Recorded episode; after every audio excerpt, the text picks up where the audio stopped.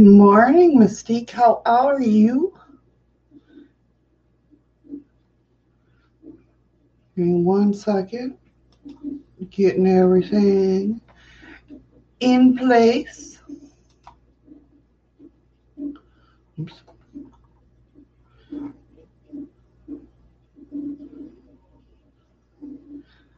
Thank you for the sub.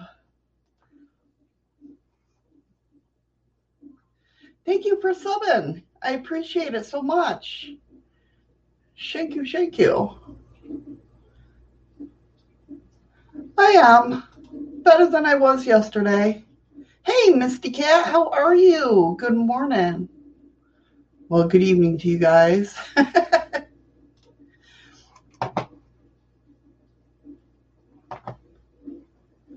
what is going on?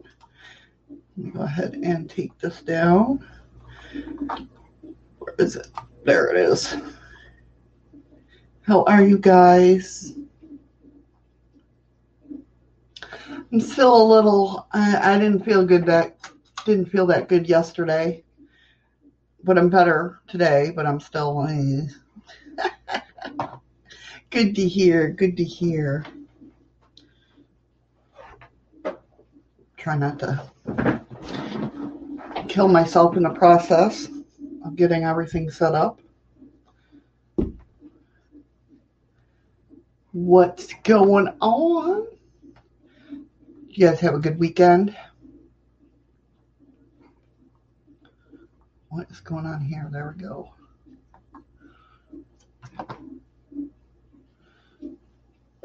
Make sure nobody.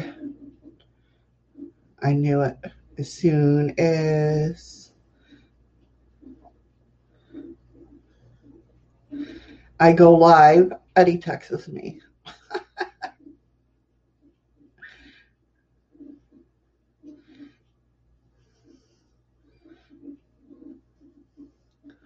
Isn't that the way it goes? Eddie is not in the stream today. He had to work. Instead of going in at midnight, he had to go in at 3. Oh well, happy birth, happy belated birthday, happy belated birthday. Yeah, I just, I'm telling you, it's like I don't know what the heck's going on, but I mean, yesterday I had the icky blahs, and but yeah, just been feeling drained. That's how it's been for the last couple weeks. It's weird. It's been weird. Back and forth. I know I was running a little bit early. Yeah. It's been real, like I can't I don't know if it's like this for you, but it's like I can't focus. Like I just can't focus. Like even today I sat there and and I hey freaky geek. Hello, how are you? Um usually when I do my stories, Saturdays and Sundays, I usually go through and get everything processed for the week of what I'm going to do, you know, um, when I go live. And thinking I have all my stories done, I come up and there's nothing on my. hey, Joanne. Hey, Sarah um I like my notes are gone. And I know I had made notes. And it's like I'm going through all my folders on my Google and I'm like, where the hell are all my notes? Yeah, I saw that freaky geek. I hope that it heals soon, whatever's going on. That's some weird, weird stuff. Is it like pricklies that, um, like when your legs like waking up? That type of prickly? Well, see, that's the thing, Mystique. Usually, Mercury retrograde, when it's retrograde, it doesn't bother me. It's just the opposite for me, which is weird.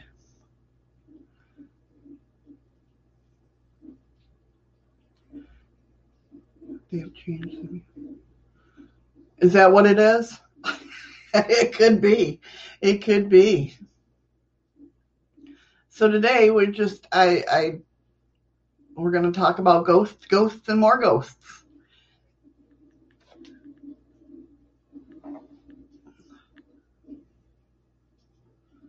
Oh wow, freaky. That's that's odd.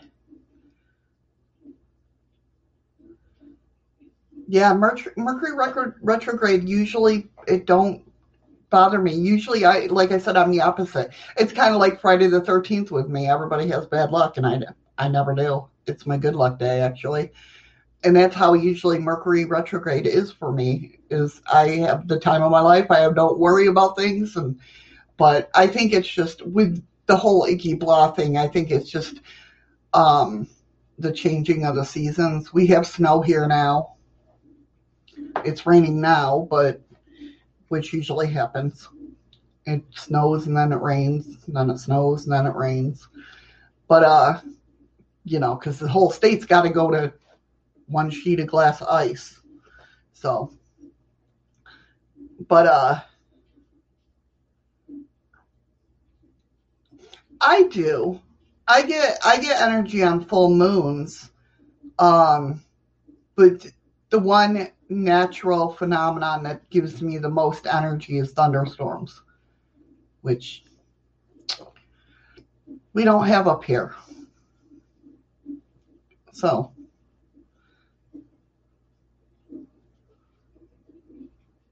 there you go, freaky. Geek.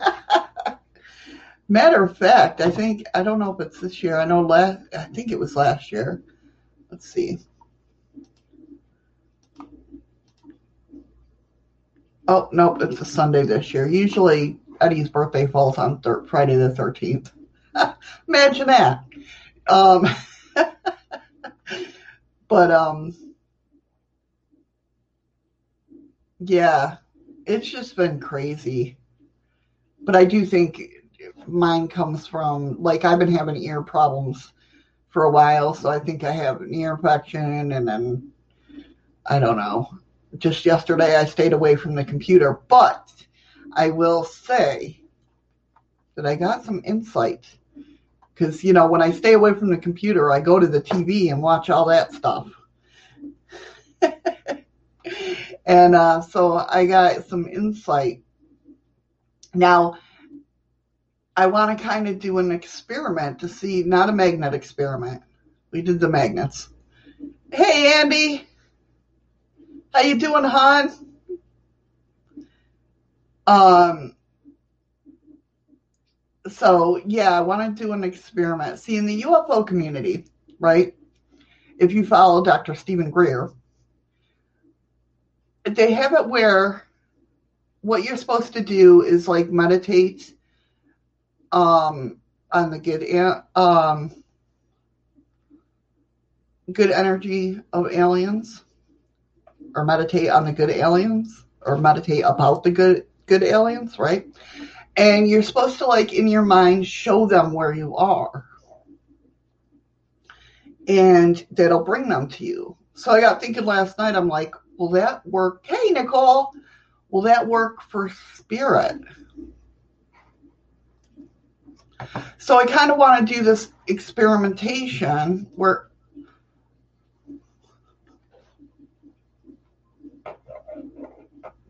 Thank you for resubbing, Nicole. I appreciate it. You guys are awesome. Um, you really are. So I I uh I got thinking. Oh, is Andy grumpy today? Uh oh. So I got thinking, would that do that for yes, Freaky Geek resubbing means that they sub to my channel, like you follow my channel, but they sub to my channel, if that makes sense. So I got thinking if if somebody like if people sent me in like pictures of their loved ones because I'm a visual person, I have to have visual of what I'm doing. And I meditated and did it the same way that the UFO community does it with the aliens. If I could bring the spirits here and get them to talk through the spirit box instead of just willy nilly it saying, hey, who's here? Kind of like draw that energy here. So I kind of want to do an experiment to see if that works. Hey, Scott. Oh, I was. I was panicking. I was panicking that you weren't here. What do you guys think about that? I mean, it's something.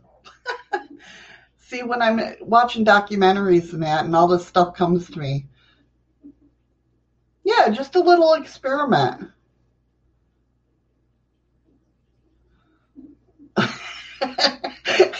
you know, it's funny you bring that up, Freaky Geek. Hey, Shrimp Shack, how are you?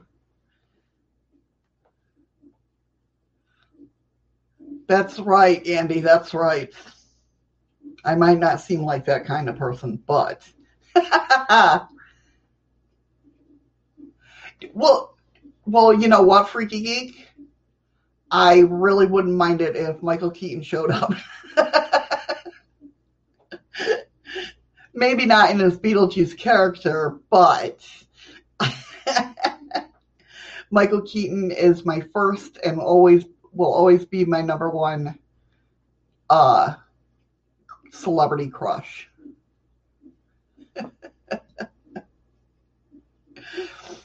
even even though he's the baddie in, in Spider-Man.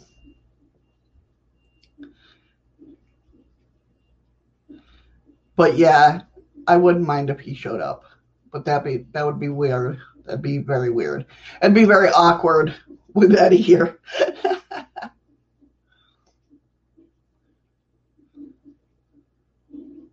oh wow, freaky, that's weird. That's weird.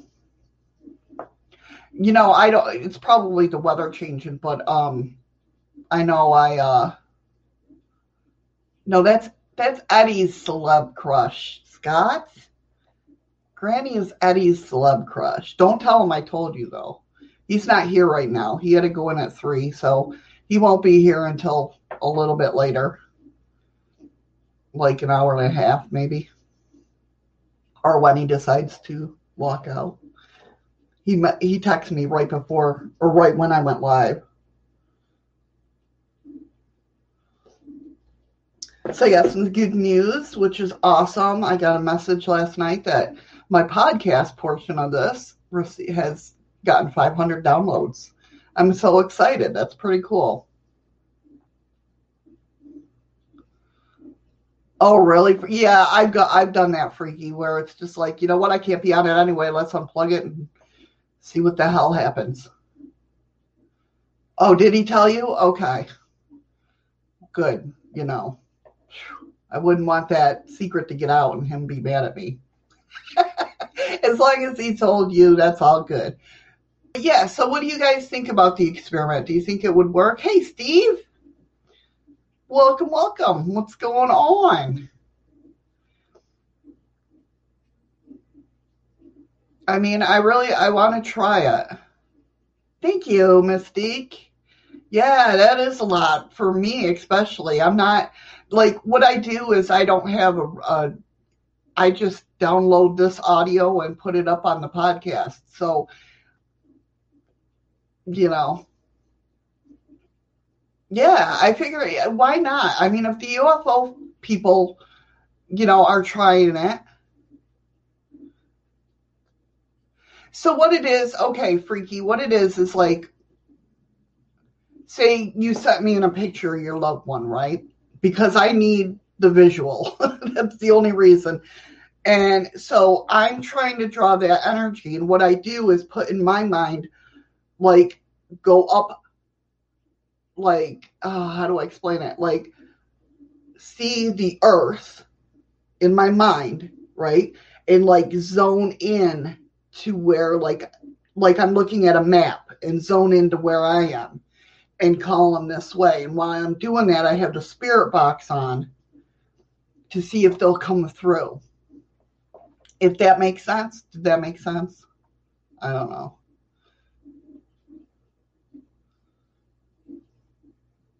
Really, Nicole?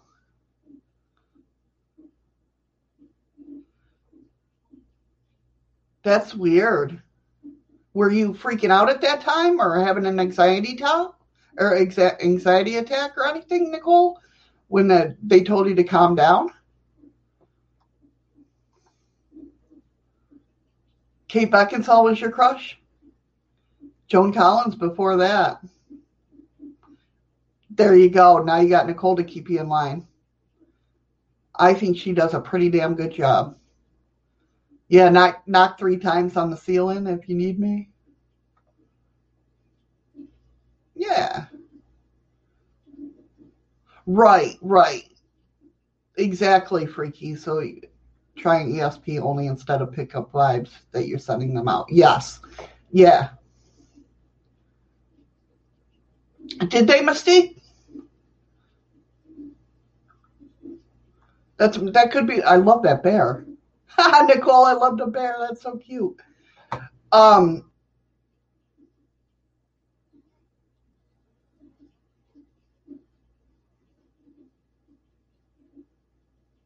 That's weird. Of course it was in English. huh, that's weird. Yeah, it's it's got I mean I figured I just that's what happens when I don't I go on the computer all the time just in research, obviously. Eddie's told you, I've told you, right? But when my mind's at ease, this is the stuff I think about. Like I want to know how to, you know, kind of like what I tweeted last night if you're on Twitter, you might have saw it about how you know it came full circle for me. And some of you guys know this because I've talked about it before. It came full circle for me because one of the reasons that I got into paranormal was because of my father having Alzheimer's, and I wanted to know why, like, or right next to death, people see their loved ones as I'm spitting all over the place. Um, and it led me to not the pineal gland itself, but the glands around the pineal gland. Um, and I wasn't even looking for that. I was looking for why people, some people see spirits and some people don't. And it's the same glands that affect Alzheimer's. So it kind of, kind of like came full circle for me, basically. And, uh, it's kind of um, so when I'm not at the computer researching, I'm watching documentaries and I'm thinking about things like this.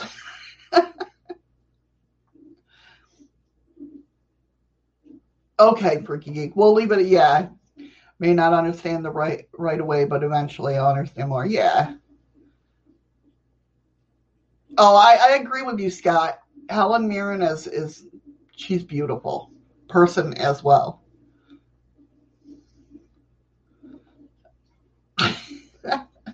I think she's a beautiful person.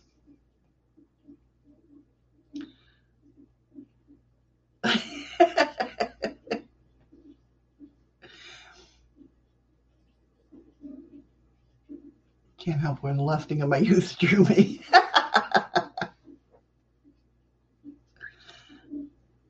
You're welcome, Scott.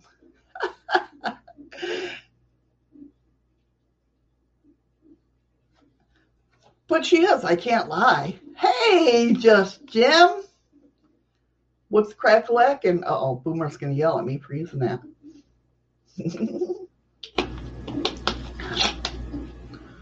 Let's forget Jenny Agutter. I don't know who that is.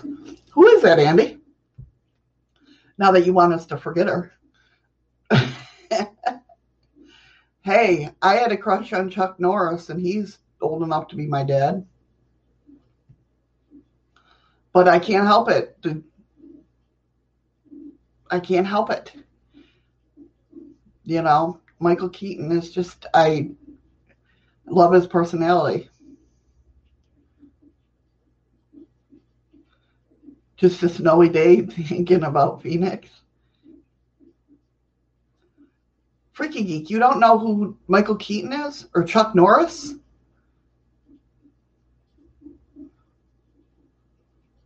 Kurt Russell, yeah. John Travolta too, yeah. He was he was all right.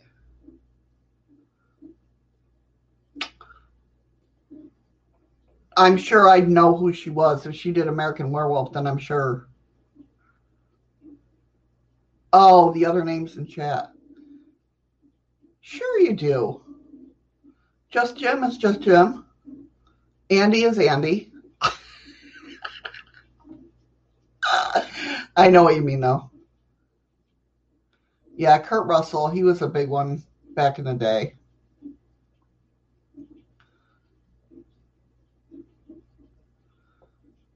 I had another Clint Eastwood. He was another one of mine. I know. I know. I'm just messing with you. I'm just giving you shit like you give me shit.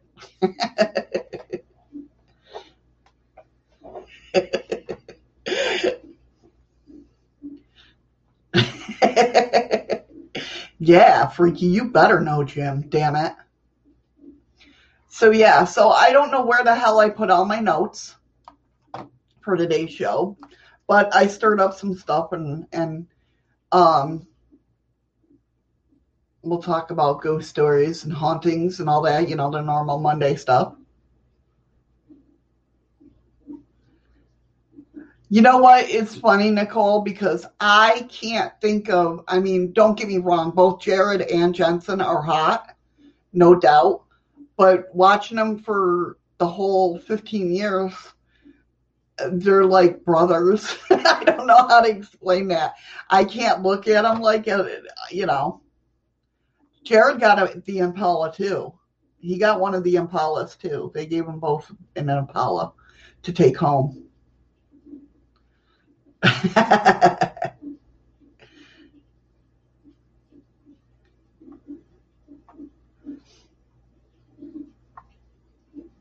I just give grief. I know you bring fun to the chat, Freaky. yeah, you want to see?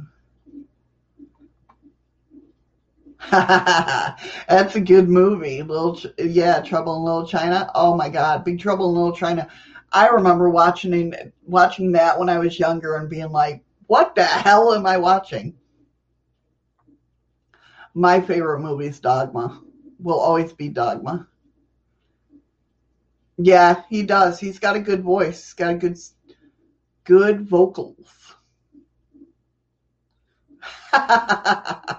yeah, Andy. Big Trouble in Little Belgium is way worse.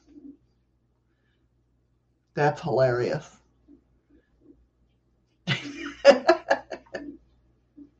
so yeah, Eddie won't be joining us until later on. He had to go in at 3 a.m., which means he don't get out until 11 our time. So in about maybe 40 minutes. I don't know. It depends. He hasn't texted me back or anything, so I'm not in trouble. That's good. I forgot to tell him good morning, so he's like, Well, good morning to you too. Helen Mirren, if you watched the Winchester House, uh, I don't know the name of the movie. Was it just the Winchester House? The newest one. She's in that.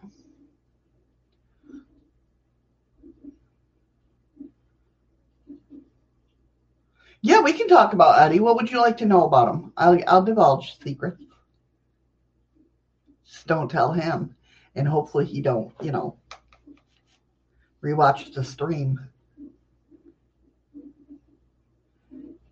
So again, what I was saying about my podcast is I, I just download this what we talk about and upload it there. So I mean I'm pretty I'm pretty stoked that it got 500 downloads. That's pretty cool.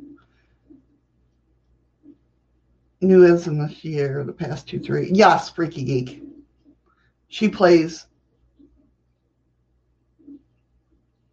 everything. Everything. You want to know everything? Well, December 13th, 1970, this baby was born. No.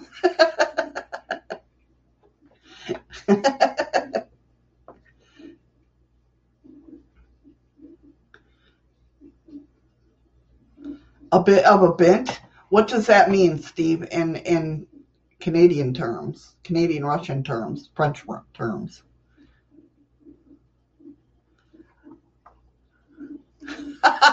Nicole, thank you for the diamond. Virtue, never gonna make you cry, never gonna say goodbye, never gonna tell a lie and hurt you. Hey, three souls. Oh, that's embarrassing. Oh, excuse my singing. Thanks, Nicole. Thank you, Nicole. At least you guys are used to my singing. You really had to. All the new people are like, "Oh, I'm out of here." How you doing, Three Souls? Hope all is well with you. I'm so sorry for singing. Whew.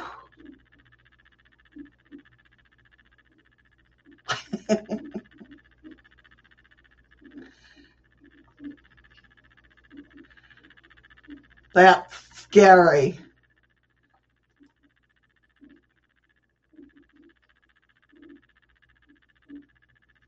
Well, yeah, yeah. there's the NSA listening again. I know, right? It'd be like, did you ever explain to me what a bint means, Steve? Oh, not all that. Okay. Gotcha, gotcha, gotcha. Okay. I, you know, I gotta, I gotta keep up to date with the terminology, you guys. so today's show, that's right. I believe that everybody can sing. Everybody. I don't care if you have, you think you have a horrible voice. Is it if it makes you happy to sing, sing your freaking ass off.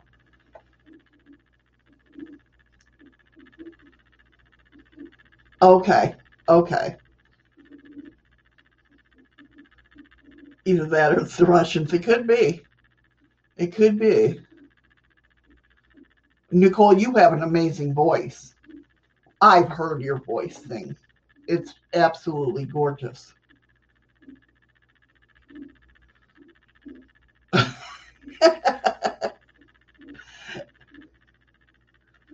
Well, you know, freaky geek, it's different when I, you know, give advice than to take your own advice. You know how that works. A bit Belgium is a potato. That's you know that's what's gonna stick in my hat in my head. Every time somebody says bit, now I'm gonna think potato. well, I can yell at people too.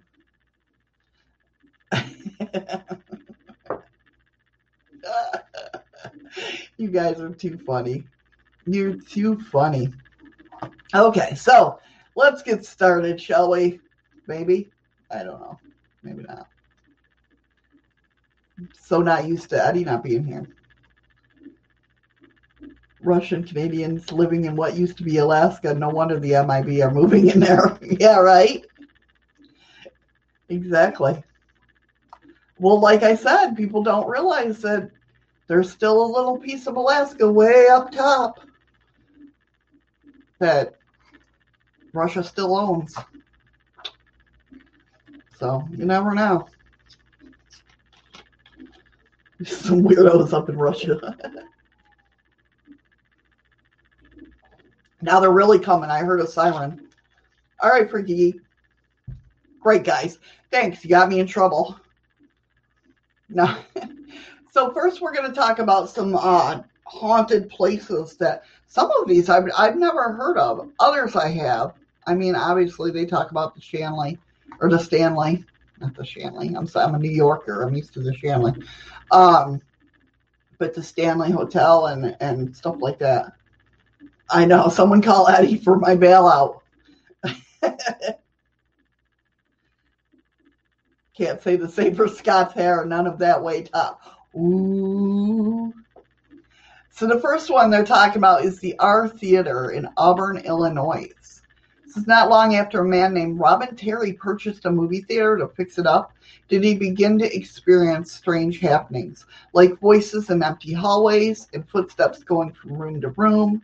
Robin brought in a psychic who told him that a person named John Wayne was haunting the building, and she kept seeing, oh wow, she kept seeing an image of a clown Another psychic came in and claimed to have heard laughter like a manic cackling of a laugh.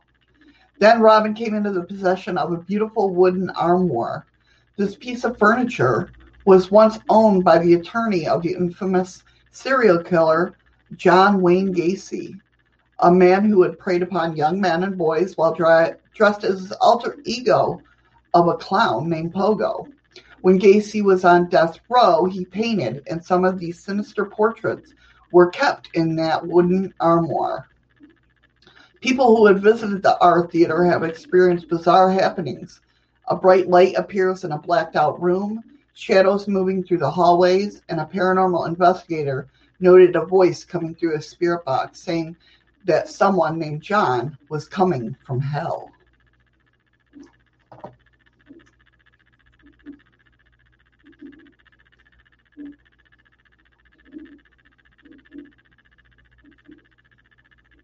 That's cool, Jim. That's cool. I'd love to go to the Stanley some uh, sometime. I really would. That's pretty. That's pretty neat.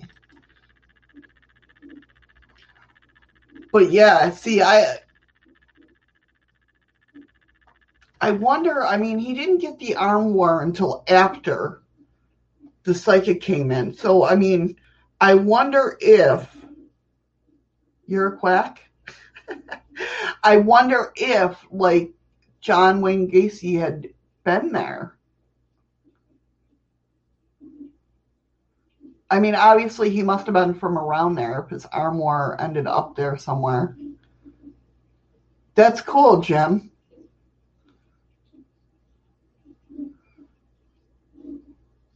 The bright flashes. Have any of you guys, being paranormal investigators, some of you, have any of you guys experienced that bright light in a dark room?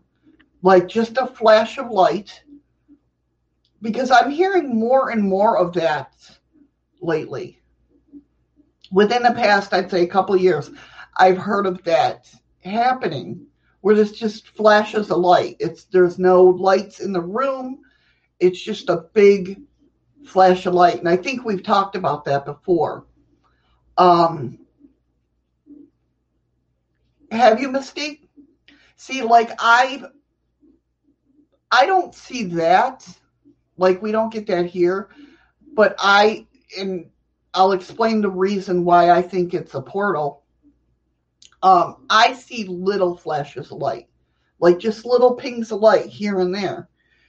And I've talked about this before. The reason I think it's like portals opening or closing is because of the fact that one night I was sitting on the bed. Eddie was laying down. He wasn't quite asleep yet, but he was going to sleep. So he had his eyes closed. And I saw one of those flashes of light and I Googled it. I was like, why is there just flashes of light? I thought something was wrong with my eyes because I see them all the time, right?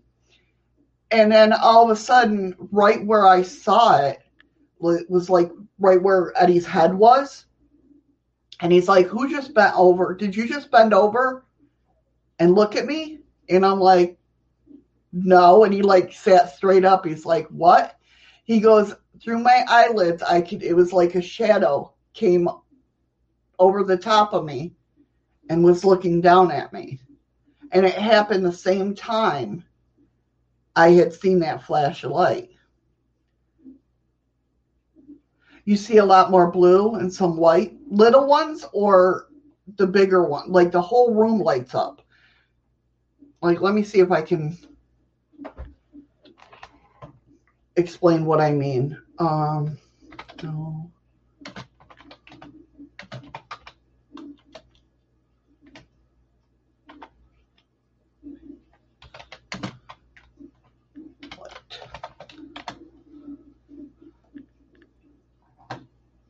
Let me see if I can find the, the right thing. I'll show you what I mean. It's a trailer, so it should be all right. I just got to get to the right thing here.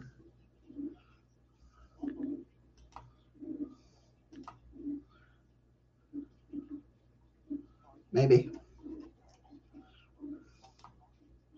Everybody knows that I go back to this Freaky Geek, I believe, has seen it. You see the little ones?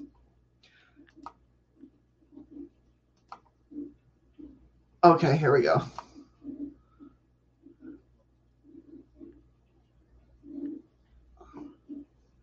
Maybe.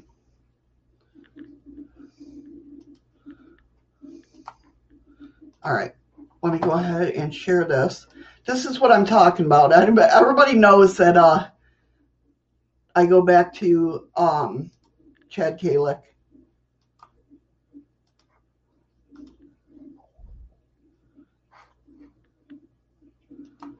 And an entity that allowed its voice to be heard, an entity that revealed itself by name. Now, mind you, this is that... this right here is there's no shadows. Do you see how there's no shadows? This is in the middle of one of those flashes. Allowed its unique abilities to be filmed over and over again.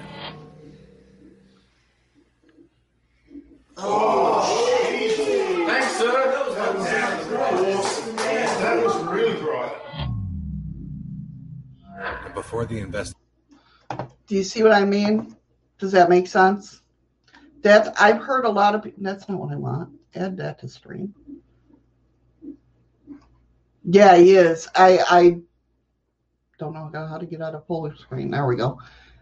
So that flash where the light it just there's no shadows so you can't even tell like where the light is coming from. It just happens. Oh wow jim. My fellow investigator saw bright green. Where's that go uh bright green orb shoot up not sure if it was a flash that's awesome jim I love Chad. I loved. I followed Chad for a very long time. I like his brain and my brain. The way they think are are almost the same. but that flash, I've heard a lot more. Like Chad was the first one I've ever heard talk about it. And then it seems like more and more of these stories of these flashes of light have popped up.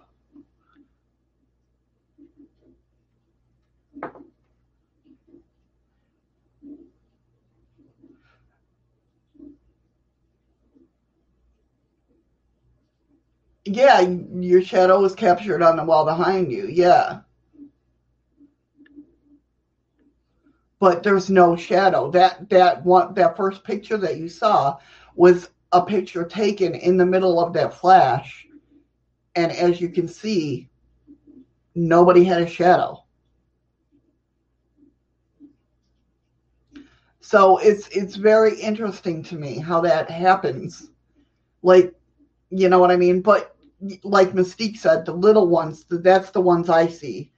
I'll see him outside. I'll see him in the house. I'll see him. you know, I thought I was Googling it because I thought something was wrong with my eyes. I'm like, why do I keep seeing this? Now I know if I'm in a dark um, room and like I see the flashies on the side, I know I'm getting a migraine or there's a migraine there waiting to happen.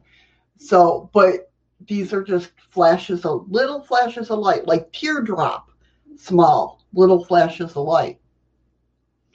Black orbs, Really? That's weird, Jim.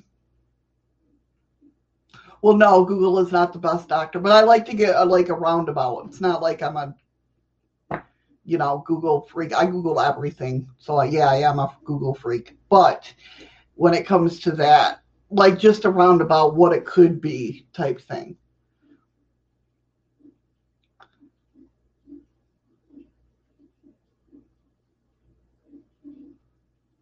Very cool, Musty. Supposedly don't want to see black orbs. That's wild. But it's like, I wonder, like, what is happening in that moment? I want to know what is happening in that moment. Right. Yes, Steve, right? we all should be dead if we Google ailment, elements, elements, elements. You know what I'm talking about. Elements. I will get it right. Damn it. So, yeah, so the R Theater in Auburn, Illinois. You want to go see, feel John Wayne Gacy? Go ahead and go there if you don't like clowns, don't go there, especially if you see images of a clown. That's yeah. No, freaky. I meant that you saw that because I, I we watched that movie that night.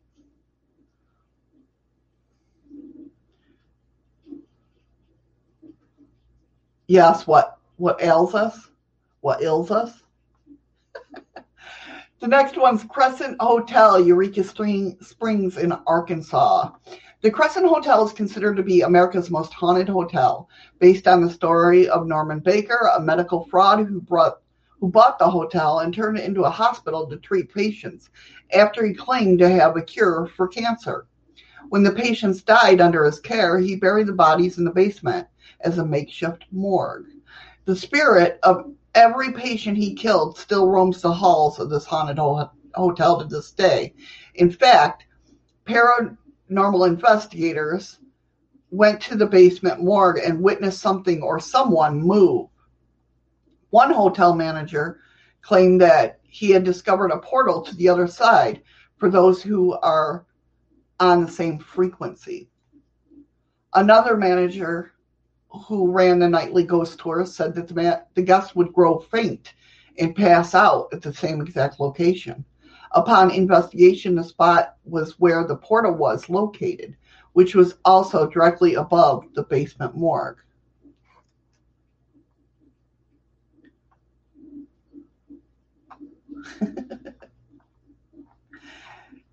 so yeah, that now see that reminds me of how I see.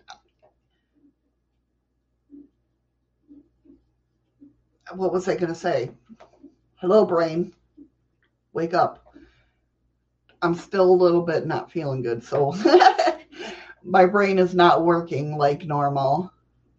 Yeah, there was a morgue in the basement. Um,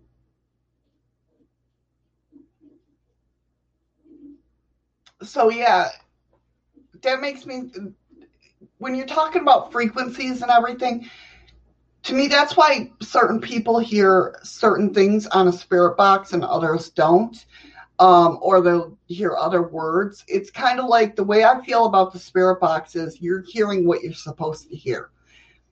Like I might hear something totally different unless you're using like a paratech or an Ovilus or anything like that that has the spoken word. I'm talking about the spirit box, um, the SB7, the S box, you know, the SB11, whatever you're using. Um, I believe you're supposed to hear what you're supposed to hear, or you're hearing what you're supposed to hear. Everybody's on a different wavelength. Um, so therefore, other people might hear a message coming through for them when others are hearing other messages come through, that makes sense. Thank you for the ice cream, Nicole. Thank you. And I really, I really truly believe that. Um, like I said, again, my thoughts and then uh, with shadow people, I just I think they're in a different dimension. I think that's why. I mean, it kind of goes back to what we talked about before, to where you know we're seeing these blinking lights and stuff like that. who's to say in another dimension somebody's not thinking that we're the ghosts, right? And so they got their paranormal equipment on the other side of the dimension. And we're seeing all these, hearing these noises, hearing these voices and stuff. And we're just in a spot where the veil is thinner. So who's to say they're not investigating us?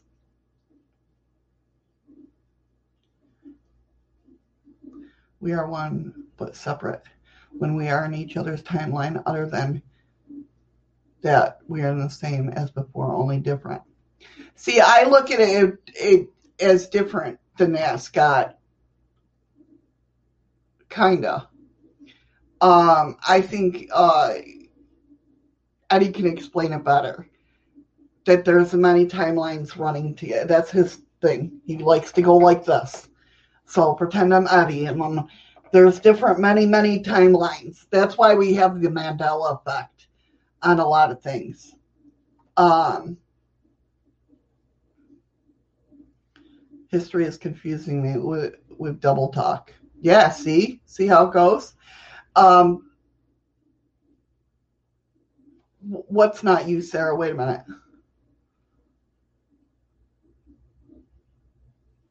Oh, they're trying to figure out who's who. Okay. Right, Nicole? My brain never works normal either. but yeah, I believe when we see a Mandela effect, we go up and down our timeline. Like there's different, kind of like when I do, well, you'll see on Channel's Corner sometime when I get these videos up. You'll see what I talk about when I talk about vibrating to the right timeline that you want. Okay, like if you want to live in a big house and you see that house in your mind, you kind of divert yourself to this timeline and mesh with this timeline. It's very confusing, very weird. That's why it's taken me so long to get these. But it it seems to work because right after I do like a meditation like that, and it's not really even a meditation, it's just visual. I was going to say visual stimulation, but I'm scared Andy's going to say something. Um, it's it kind of puts you in that timeline. Um, and right after I do something like that, it I'll see these Mandela effects. Hey Shimmer, how are you? Welcome, welcome. How you doing, hon? If that makes any sense at all. So I think our world works that way. Maybe. I don't know. I test out a different lot of different theories. See, there you go, freaky.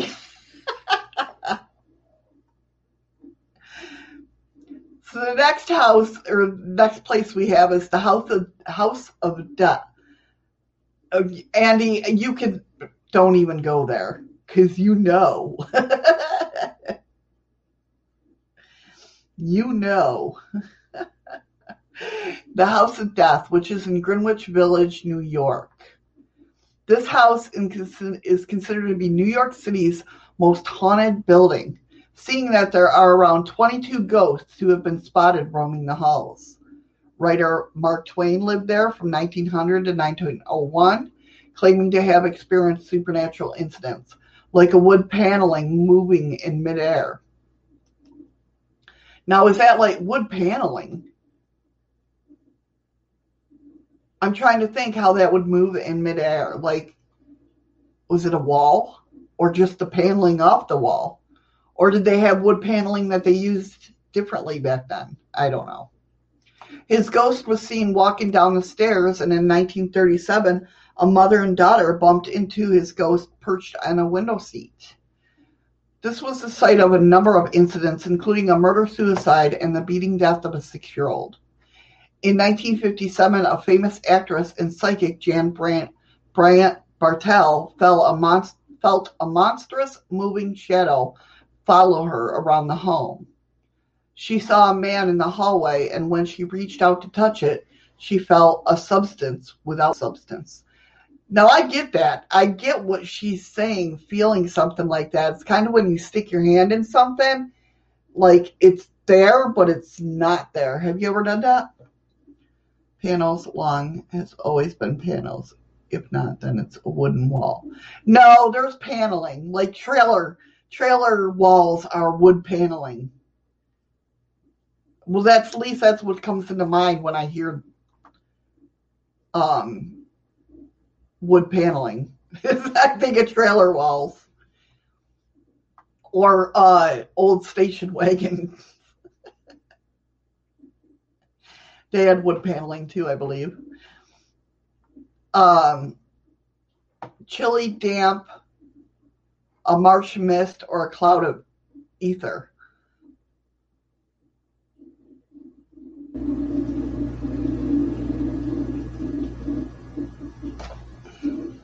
So, like, did he have it propped up against the wall? And it, like, I, I, damn it, I hate when these stories do this. I want to know, like, the nitty gritty. She said, I could feel my fingers freeze in the tips. They were numb, yet they tingled. In the split second between contact and recoil, the scene came fragile and, and luxurious and sweet, unbearably, unbearably sweet. I don't know.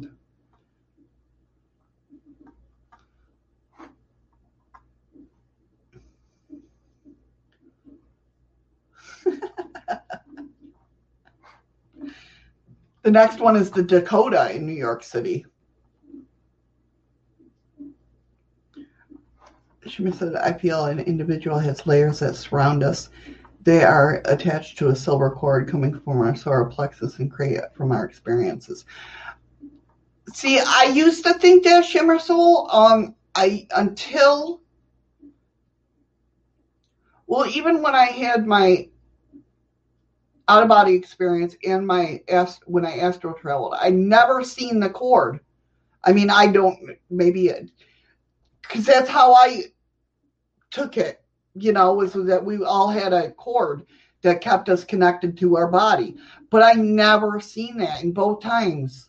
Well, of course, when I had my out of body experience, it wasn't. That was quick. As soon as I realized what happened, I slammed back into my body. But even in my astral travel, when I went up into space, it I didn't I'd never seen a cord.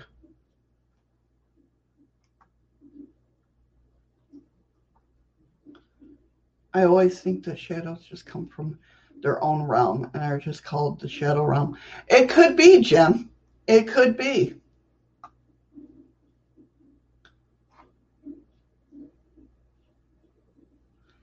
You never know. you never know.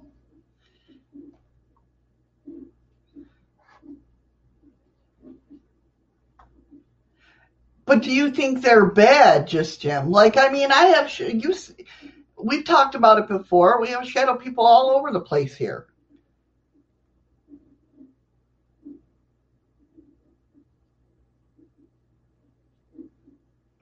Same, Andy. Of course, that could have been my mind too, Shimmer. That could have been my mind going because I would sit there and have to think, oh, don't get that cord, don't get hooked on this or don't get hooked on that.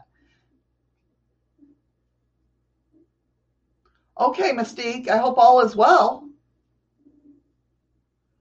Gotcha, Jim. Gotcha. That makes sense.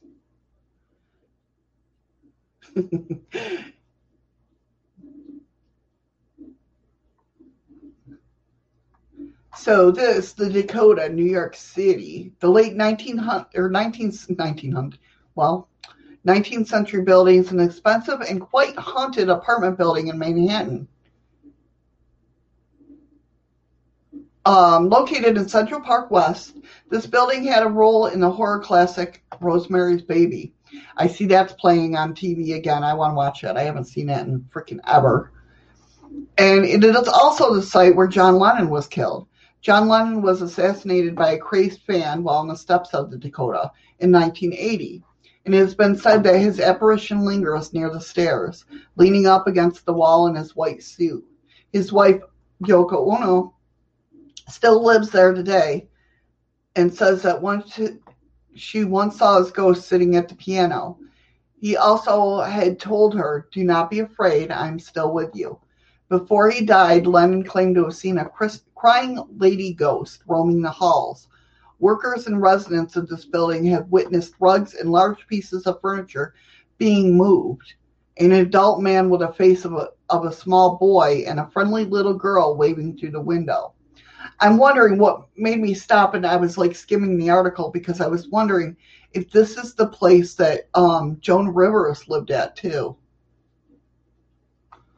Let me look that up.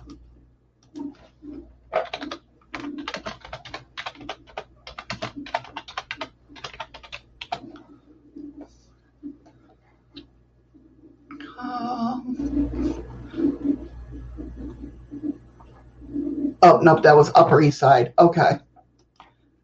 So I remember for some reason it just flashed me to that story. Thank you for the lemon, Freaky Geek.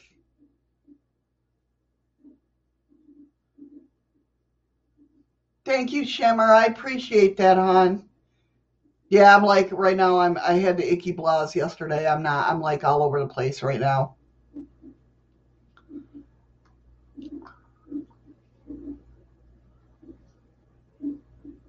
Oh, there you go, Mystique. Hell yeah. Misty Cat, you been there? It looks like it could be creepy. Here, I'll show you guys an image of it. It looks like it could. I mean, it's cool looking. I'm. I'm not gonna deny that. That's the Dakota. Okay, maybe. Stop. Okay, that's the Dakota. I mean, it does look. It reminds me of some of the buildings in Rochester, New York, too. That actually reminds me. Thank you so much, Nicole, for the lemon the Lemons. um, it reminds me of a building that my best friend lived in growing up in Rochester. Stop doing that. Oh yeah, creepy films. Yeah, Rosemary. I don't remember. It of course it's been so long since I seen Rosemary's Baby.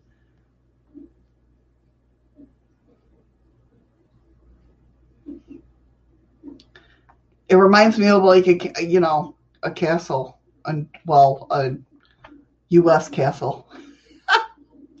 what the hell's going on? I don't know what the hell's going on. My computer is deciding to have a mind of its own.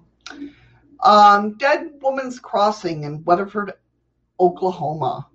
In the early 1990s, Kate DeWitt James left her home with her baby Lulu after filing for divorce from her abusive husband. She had plans to move in with her cousin, but instead moved in with a local prostitute, Franny Norton, in Oklahoma, in Weatherford, Oklahoma. Katie was last seen leaving the house with her baby and Franny. However, none of them returned. Katie was missing, and Franny had taken Lulu to a farm and left her there. After Franny was caught, taken into custody, and questioned by police, she poisoned herself. A month later, in Deer Creek, a fully clothed skeleton was found, along with a skull three feet away with a bullet in it, and the caliber gun sitting nearby. It was concluded that Franny had killed Katie the month prior. People have heard a woman looking for her baby and the sound of rolling wheels, and have seen Katie appearing as a blue light. A geek. oh, really, Andy?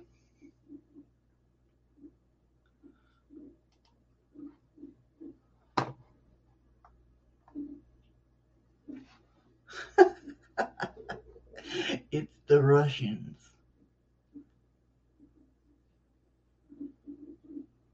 I think at the very end, Freaky, yeah.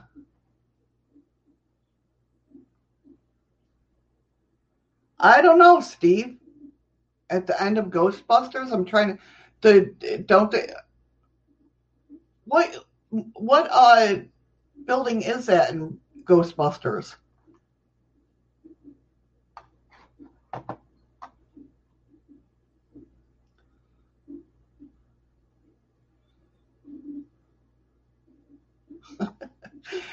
And of course, on the list is Eastern State Penitentiary, Penitentiary in Philadelphia, Pennsylvania. Um, this Philadelphia based prison took solitary confinement to a whole new level. Everything the prisoners did, they did alone eating, living, exercising. Guards would even cover their heads when they left their cells so they wouldn't be seen, wouldn't see or be seen. There was around 300 prisoners in solitary receiving such harsh punishment as being dunked in ice water bath and hung on a wall in the middle of winter until ice formed on the skin, the mad chair that cut off circulation, the iron gag, and the hole. This was apparently to help criminals find penance, remorse, and salvation. In reality, it drove many prisoners insane.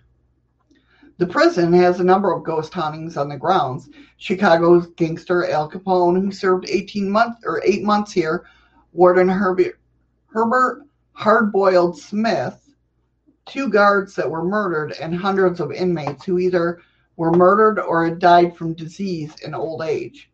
Cell Block 12 has voices and cackling. Cell Block 4 has the silhouette of a guard in the tower, footsteps, wailing, and whispers. Sometime in the 90s, early 20 years, nearly 20 years after the prison closed down, a locksmith had entered cell block 4 and felt something grip, gripping him so tightly that he couldn't move. Dozens of paranormal investigators and researchers have visited and left with what belief is the hub of otherworldly activity. When referred to as the prison of horrors, is also considered one of the most haunted places in America. Night and day tours are offered if anyone wants to see the crumbling dark cells and the long narrow hallway leading to death row.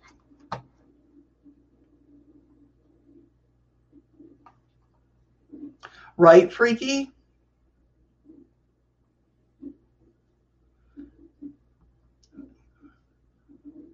That's right, Andy. There is English and then there's the rest of the world.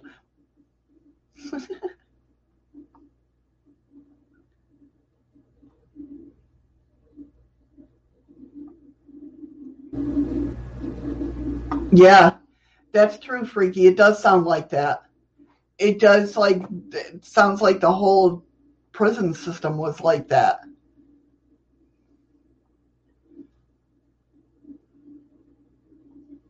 Of course, the House of the Seven Gables. And this is weird. I don't know about you guys. Like I've heard the House of the Seven Gables in Salem, Massachusetts. Um, a long time ago, and then I don't hear nothing of it anymore. Like it was like talked about all the time, kind of like the Stanley, kind of like you know what I mean, Eastern State. It was talked about all the time, and then nobody like talks about it anymore. The House of the uh, Seven Gables, which I for the longest time didn't know what the hell a gable was, but now I do. Salem, Massachusetts is legendary for the history and the witch trials and other spooky entities. The Turner Ingersoll Mansion is known as the House of the Seven Gables, and it has had a number of ghostly reports. Because the house is now a museum quite popular around Halloween, visitors have seen some spooky, unsettling things. A man climbing up and down the secret staircase, a little boy who giggles and runs around the attic, and even Susanna Ingersoll, the cousin of Nathaniel Hawthorne and the author of the novel The House of the Seven Gables, um, has been seen there. One visitor heard a woman's voice in his ear whispering, shh, and then he turned around expecting to see his girlfriend, but no one was there.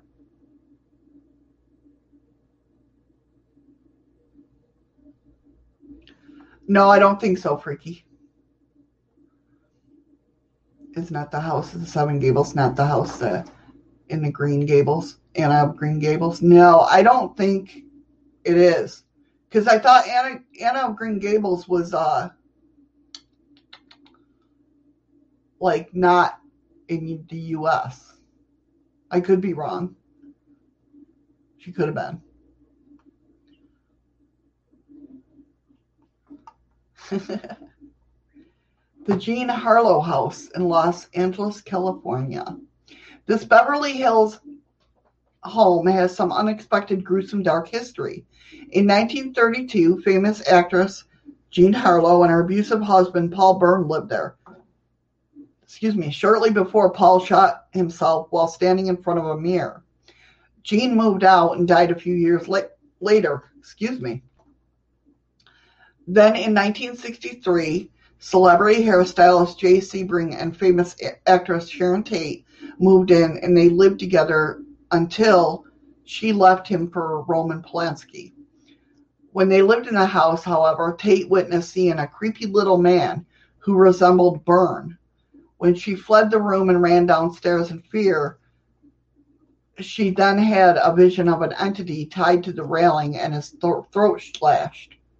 A few years later, both Jay Sebring and Sharon Tate were murdered by the member of the Charles Manson cult. Freakishly enough, the house they were murdered in is only two miles away from the house they once lived in.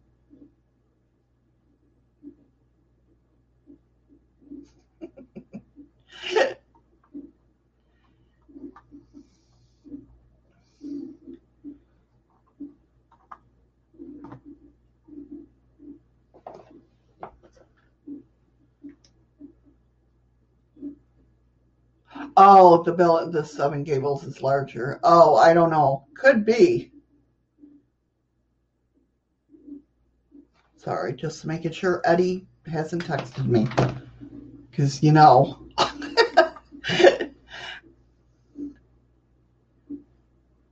well, yeah, Slimer was based off the Ghost Farter. They got that information from Andy.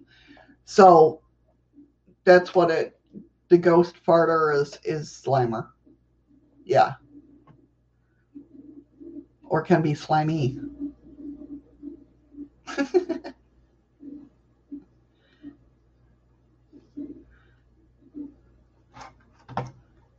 yeah, because, well, I mean, I only watched the cartoons of Anna Green Gable. No, I watched the movie. Um, and I don't remember it. Yeah. I don't remember Anna Green Gables' house being um big.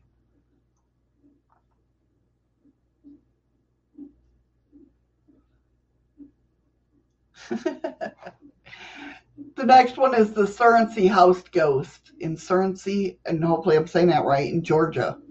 The place was possessed by something evil, a witness claimed about the Surrency House, owned by Alan Powell Surrency in 18. 70, the Surrency family had been living in this Georgian house, claimed that dishes and glasses fell out of the cabinets, books tumbled off the shelves, doors opened and closed, unexplained voices and screams were heard, bed covers moved and rolled down, and so much more. Visitors went to the house and experienced similar spooky and chilling things. After the family moved out of the house, no one lived there again, and the home eventually burned to the ground in 1925. I would have loved to go there.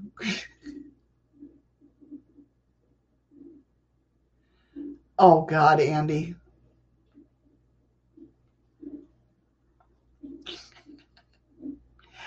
Ghost of Bellamy Bride, Marion, Florida.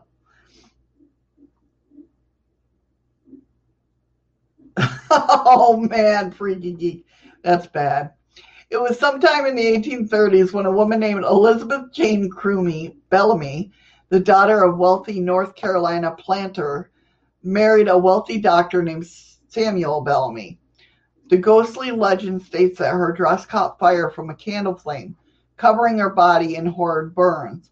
Although she survived, she died a few days later and was buried along the Chipola River in Marion, Florida. It is said that she is wandering the banks dressed in her white gown. Some have seen this young woman appearing on fire and diving straight into the swamp water to douse the flames.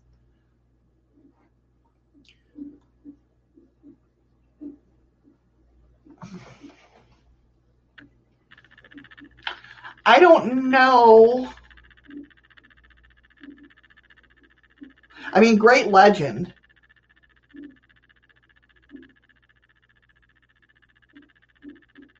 For some reason, that like that story's not like um working in my brain. Like I don't understand. Like obviously, she wasn't near the river when she got burned, so she didn't dive into the river to douse the flames when it first happened. So I don't understand why she would. I don't know. Something just ain't working right for me. I hear the Eddie. I hear the Eddie. Everybody stop talking about him.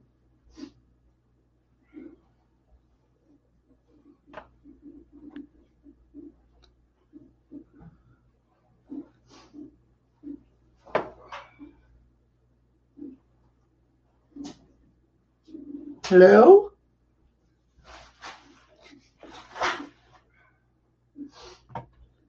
Maybe Freaky Geek. I don't know. That just it just doesn't add up for me. Welcome back, Scott. But there are several hymns in chat. I know, right? Hello. Yay. Let me add you to the stream. Oh, why don't you wait till I get ready? Oh, I'm sorry. Everybody, you did not see him. Hey, everybody. Oh, I don't have chat up.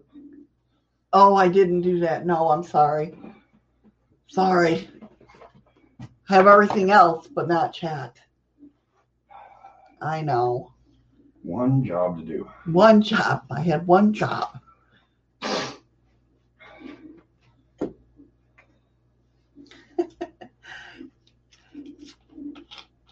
How was work? It sucked. I'm sorry. Everybody else left. Nobody wanted their full eight hours. So I was there by myself for the past hour and a half. Jeez, babe, I'm sorry.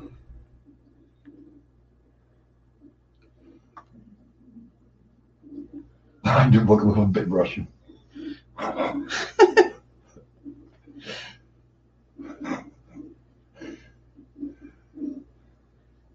so we should be starting from the start now. No.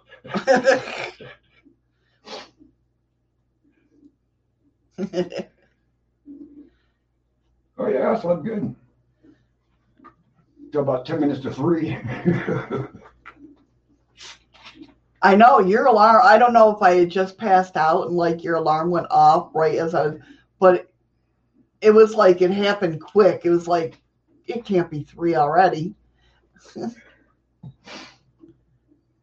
well, I thank you very much. yeah, And if that's Scott, I know he's lying. it is Scott. he's lying that. Okay, Steve, hurry back. So the next one is the mo- we're just going over haunted places. My camera's lagging so bad. Don't. You look fine on here. No. Anyways, we're talking about what? Haunted places. Okay. the Morris Jumel Mansion in Washington Heights, New York. As one of the oldest houses in Manhattan, serving as military headquarters for both sides of the Revolution in 1765, this house is rumored to be quite haunting. It has been said that there is a number of ghosts in the house, a Hes- Hessian soldier who died on the stairs, a maid who jumped out of a window, and Eliza Jumel, the wife of Aaron Burr, Apparently, the ghost of George Washington has also been spotted pacing around the halls. This mansion has turned into a museum where staffers have frequently experienced unusual activity. A former staffer had been in the basement and heard footsteps upstairs. through the mansion, though the mansion was supposedly empty. There are other instances like lights flickering on and off, doors opening, a table scraping up against the floor as if it were moving, and staffers finding that the six foot long wooden table in the kitchen moved off kilter. Visitors of the mansion turned museum have also heard women's laughter as if it were Eliza giggling with her female companions.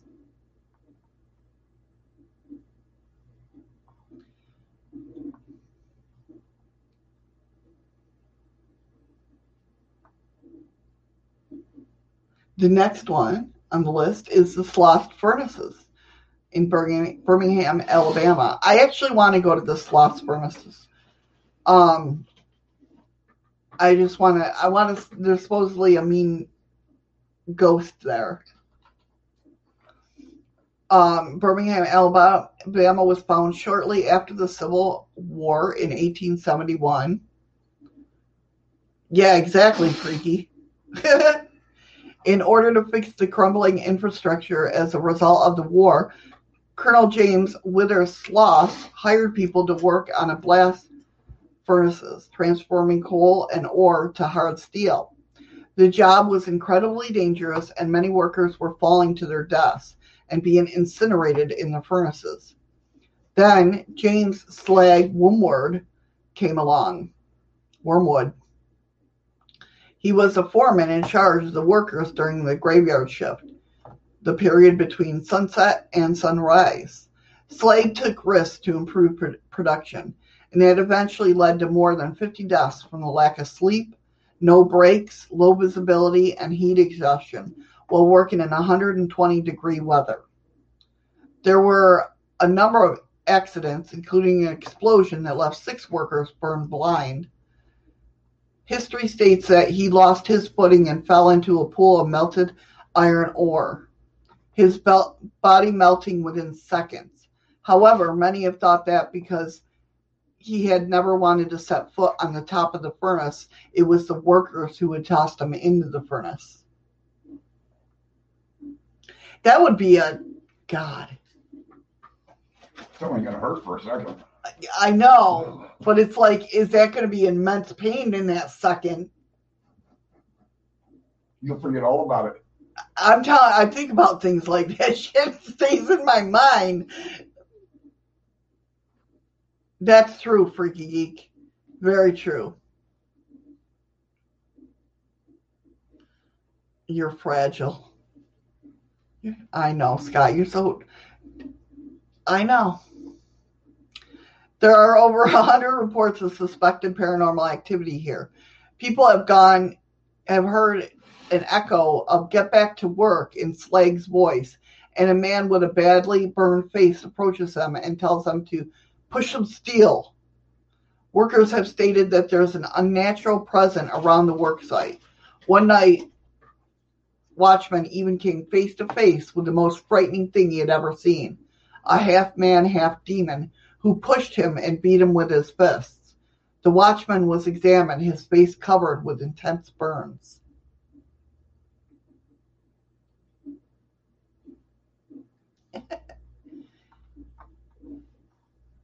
So, can you imagine? I don't want to. You don't want to? No. It's like, do you want to imagine getting kicked in the crotch? Because you know it's going to hurt. Right. now we have some some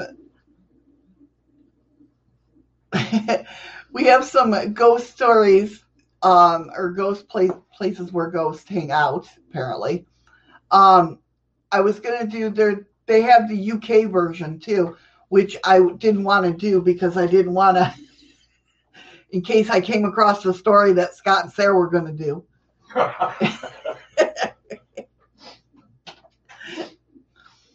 yeah, we don't want to be accused of stealing the thunder. Yeah. You know, we just.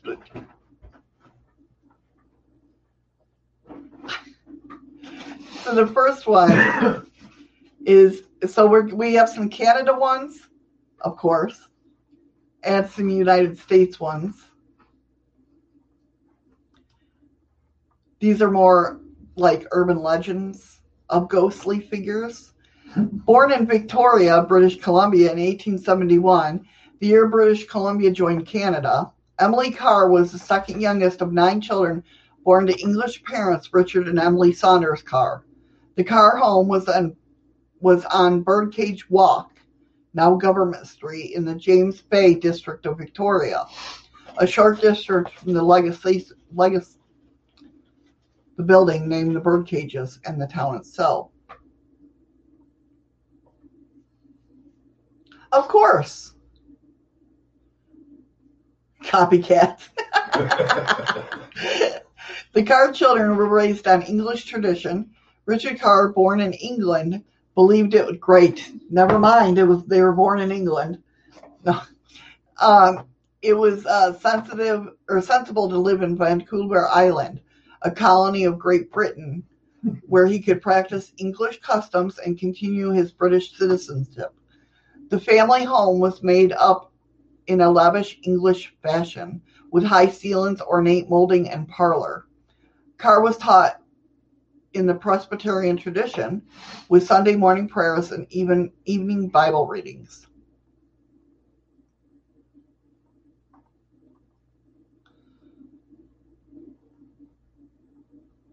What the hell? So her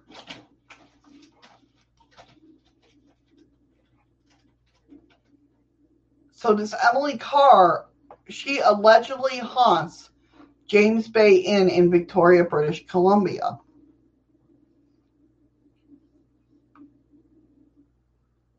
Hmm.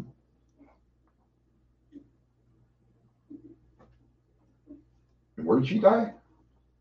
She died in James Bay Inn. Emily Carr suffered her last heart attack and died on March 2nd, 1945, at the James Bay Inn in her hometown of Victoria, British Columbia. Shortly before, she was had been awarded honorary doctorate for the University of British Columbia. So she did. Um, Emily Carr did all these paintings. She was a well-known artist and a writer. Apparently, she was a Canadian icon. And she died of a heart attack? Yeah. And is said to haunt the James Bay Inn in Victoria, British Columbia. What's up, distracted? Hey, easily distracted. How are you?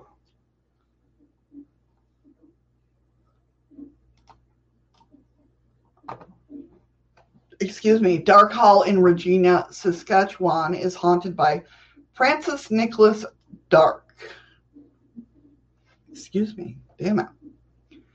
Apparently, he was a member of parliament and a prominent businessman. He was born near Char- Charlottetown, Prince Edward Island, on his family farm.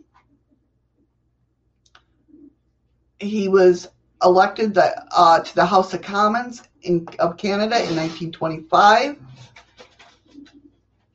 And then he passed away, obviously.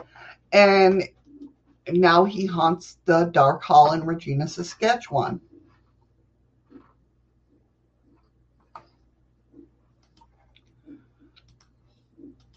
But some of these people get around. right? So the dark apparently this ghost doesn't have a name. Oh, it does. It has Ryan. Ryan's its name. But it's called the Dungarvon Whooper. Oh, pronounced Hooper. The Dungarvon Whooper. It's a ghost story immortalized by the song of Michael Whelan and alleged about the alleged murder along the Da- Dar- River in central New Brunswick, Canada, in the late 19th century. The story revolves around a young Irish cook, often referred to by the name Ryan. Ryan moves to the lumber camp located somewhere along or very near the river, bringing all his possessions with him, including a money belt, including a money belt.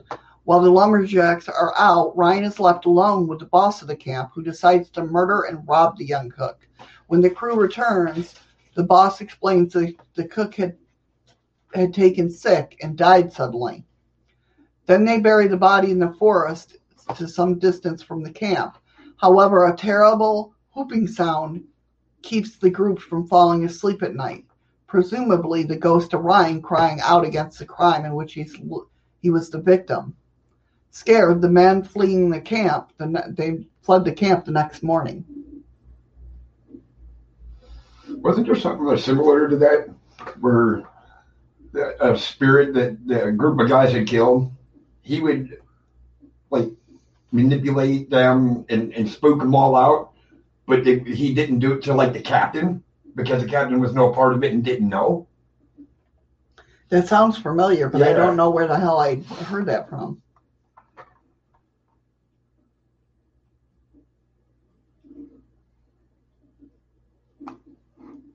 So yeah, so if you go there, I don't know, freaky. Maybe because they couldn't see. I don't know. Charles Mayville Hays allegedly haunts the Chateau de Rire in Ottawa, Canada. Shut up.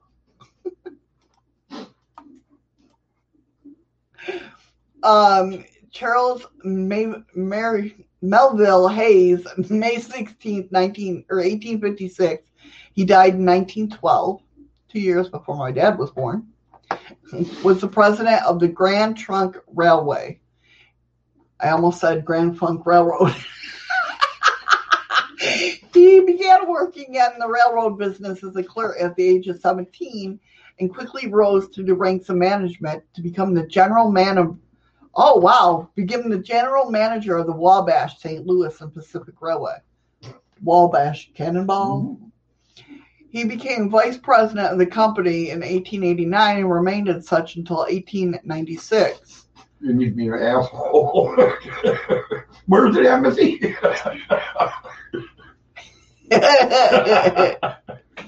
the Chateau Laurier. I all of a sudden became French. Oui, oui. Oui, oui. Well, you, you see the name Chateau, and you have to say it that way. You probably not even close. It is, yes. it is today. hey, TTVP. Hey, through the veil.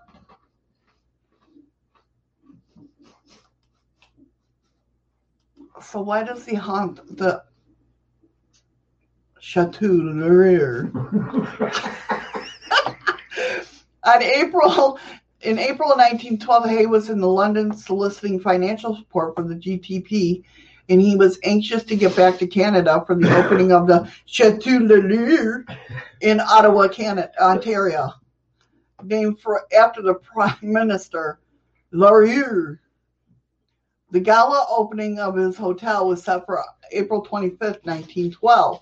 Hays also received news that his daughter Louise, or Louis, not Louis, Louise, was having difficulty with her pregnancy. You know, you had that all fucked up. You said his niece, Louis, and then it was Louise. Yeah, it was his And then you Louise. just said he was having problems with his pregnancy. Did I? Man, I'm all screwed up today. Thanks, Andy. It's your turn. It's your fault. It's your turn. What the fuck? My God. So, additionally, he might have had business with J. Bruce Ismay, chairman of the White Star Line. In case, in any case, Ismay had invited Hays to join him on the RMS Titanic. Hays, his wife Clara, his daughter Orian, his son-in-law Thornton Davidson, his secretary, Mr. Mr. Vivian Payne. What? No, that's not my fuck up. That's theirs. His secretary, Mr. Vivian Payne, There's male secretaries. named Vivian, Might be. I don't and know. a maid, Miss Marianne Perreault, shared a deluxe suite on B deck, also known as the bridge deck. At 11:40 on April 14, 1912, Titanic struck. Titanic struck an iceberg. Then it sunk. Then it sunk. Hays helped the woman and his party onto the ship's 20 lifeboats, but he, his son in law, and his secretary remained and perished when the ship sank. So,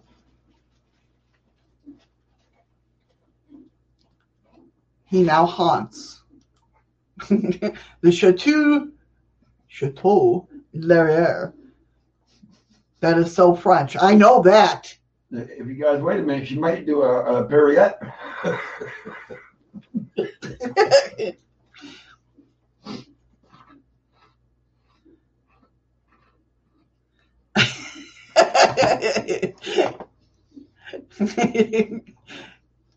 guys are mean.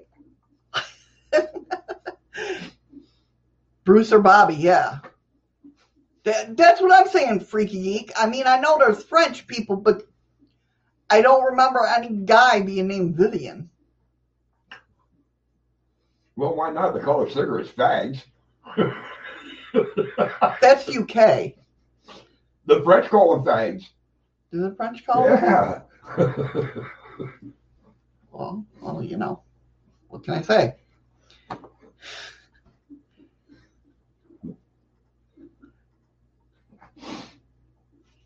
So, a headless nun is believed to haunt French Fort Cove in northern New Brunswick.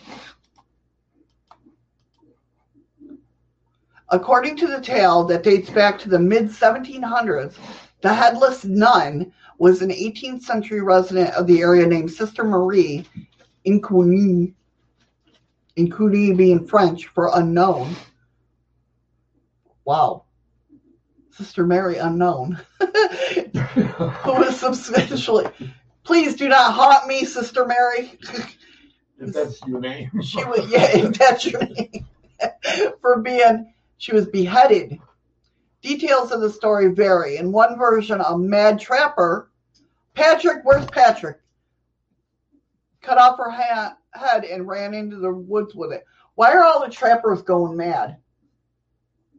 Why do trappers go mad? I'm not a trapper. I couldn't tell you. I know. I looked at you like you should know this. In other, another, two sailors cut off her head when she refused to divulge the location of a treasure. So how many how many people cut off her head? You just said a trapper did. Now you just said two other guys did. Because you're not listening to the story. The detail of the story vary. In one version, Oh. a mad trapper cut off her head and ran into the woods with it. In another, two sailors cut off her head because she rever- refused to divulge the location of a treasure.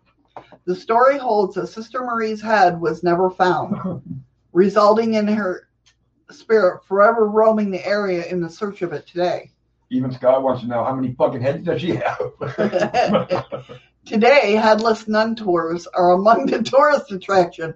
See, you That's gotta be- Canadian people, That's got to be scary to watch a bunch of headless nuns walking around on tour. I don't know if I'd want to go on a tour. I know.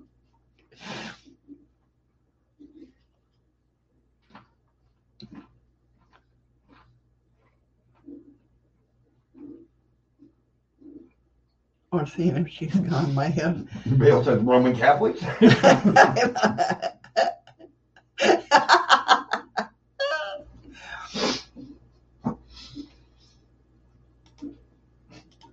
okay, in the Caribbean, there's a duppy. what the hell is that? It's commonly used in various Caribbean islands, including Barbados and Jamaica, meaning ghost or spirit. The word is sometimes spelled D U F F Y, Duffy instead of Duppy. It's both singular and plural. Plural. Much of the Car- Caribbean folklore revolves around Duppy. Duppy are generally regarded as a, kind of like our poltergeist. They are said to mostly come out and haunt people at night, and people from around the islands claim to have seen them. The rolling calf, a scary creature said to have chains around its body, a three footed horse, an old higue are example of the more malicious spirits. In the islands of Lesser Antilles, duppies are known as jumbais, Barbados also uses the word dubby and holds the same meaning as it does in Jamaica.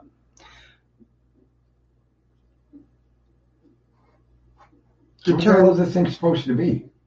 it's a ghost. Well, of what? I mean, Just any spirit. It's like kind of like our poltergeist ghosts. Does it do an eight-hour shift and switch, or? Maybe.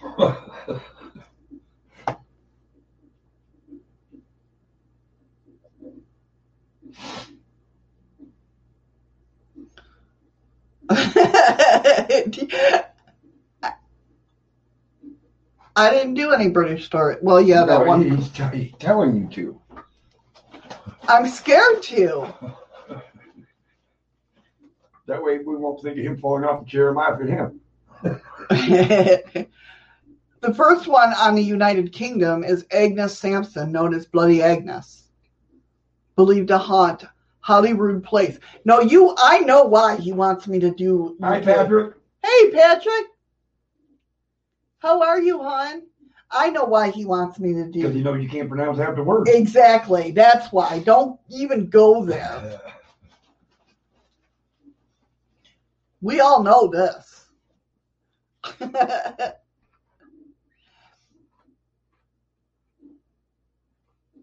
so Agnes What Sampson, was that? what? what? What did you just do? I didn't do Look nothing. you went like this in your camera. I was going like oh, this. oh, okay. So Agnes Sampson was a Scottish healer and a portrait witch. She also know she was also known as the wise wife of Keith. Sampson was involved in the North Beth Ber- Berwick witch trials in the later part of the 16th century. The Palace of Holyroodhouse, commonly referred to as Holyrood Palace, is the official residence of the British monarch in Scotland. Queen Elizabeth II, located at the bottom of the Royal Mile in Edinburgh, at the opposite end of Edinburgh Castle.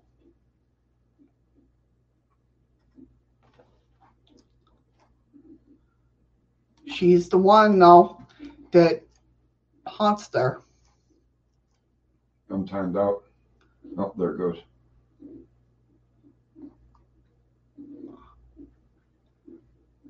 She's also known. I don't know if I should tell anybody this because they might go looking for her now. The naked ghost of Bald Agnes, stripped and tortured after being accused of witchcraft, is said to roam Holyrood Palace. Scott, sit down. Don't let him go anywhere, Sarah. See what's wrong with you people? You got the Cock Lane ghost. Lane ghost was a perpetrated haunting that attracted mass public attention in 1762. The location was a lodging at Cock Lane. Right. That should be somewhere like the Ripper. somewhere the Ripper should be. A short road adjacent to London's Smithfield Market and a few minute walk from St. Paul's Cathedral. The event centered on three people. William Kent. Hold on. It disappeared on me. Patrick says we're lagging bad. Yeah, I noticed that today. Uh, that even getting on the computer, it was rough going. Okay, welcome back, Patrick. Welcome back, Patrick. Oh, he might be buffering bad. I don't know. Oh. Echoing the actions of Kent's previous landlord, Parsons had not repaid Kent's loan, of which three guineas, guineas, we would call them like guinea pigs, but I don't know what the hell this means, which about three guineas was outstanding. And Kent therefore instructed the solicitor to sue him. He managed to recover the debt by January 1762, just as the mysterious noises at Cock Lane began again. Catherine Friend had lod- lodged there shortly after a couple left, but moved out when she found the noises, which had returned intermittently and which were becoming more frequent, could not be stopped. Parsons and Moore devised a method of communication one knock for yes, and two knocks for no. Using this system, the ghost appeared to claim that Fanny, this lady, had been murdered, and it was conjectured that the mysterious figure, I think I've heard of this, in white, which was terror was so terrified, James Franzen, presumed to be the ghost of Elizabeth, had appeared to warn her sister of an impending death.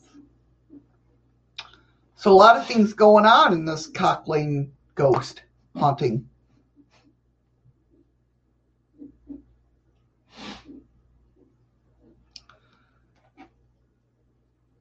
Whew. Only you guys would have to. The Man of Grey of Theatre Royal. The Theatre Royal, Drury Lane, commonly known as Drury Lane, is that where the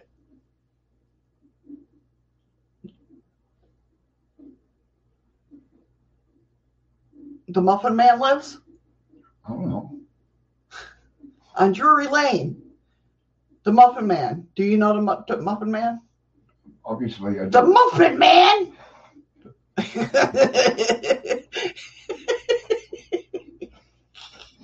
She's Sorry. tired, guys. I went back to Shrek for a minute there. well, yeah, no, not that kind of Guinness man. The muffin man should live in a muffin tin. I know, right? He lives on Drury Lane. Yeah, I think it's Drury Lane. Drury Lane. No, oh no, the Muffin Man lived on Drury, and this is D R U R Y. I'm gonna Google where did the Muffin Man live? Damn it. The Theatre Royal, Drury Lane, commonly known as Drury Lane, is a West End theatre and Grade One listed building in Covent Garden, London, England. The building faces Catherine Street, earlier named Bridges or Bruges Street, and backs into Drury Lane. The building is most recently in line of four theaters which were built at the same location, the earliest of which dated back to 1663, making it the oldest theater site in London still in use. According to the author Peter Thompson, for first two centuries, Drury Lane could reasonably have claimed to be London's leading theater. Okay, I want to know about the hauntings.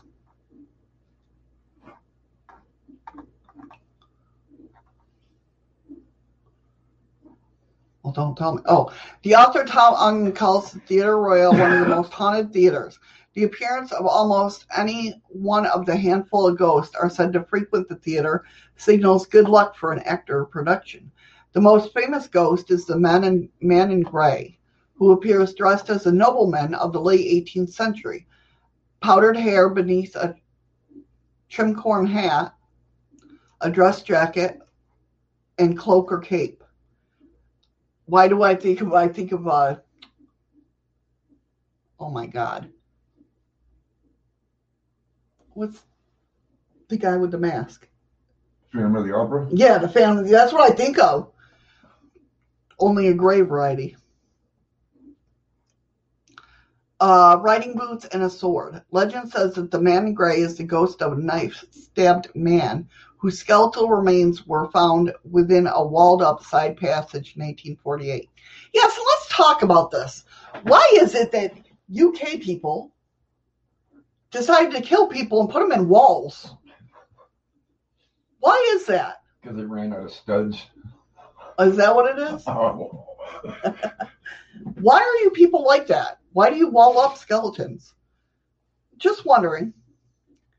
Um, various people have reported seeing ghosts, including W.J. Macqueen-Pope, who described its usual path is starting at the end of the fourth row in the upper circle and then proceeding via the rear gangway to the wall near the royal box where the remains were found. It's the best hiding place. Scott would know that.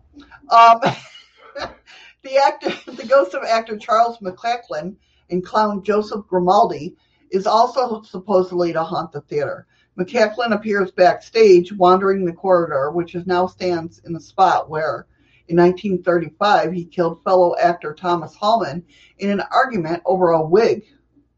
God damn you, for a blackguard scrub rascal, he shouted, thrusting a cane into Hallam's face and peering, piercing his left eye.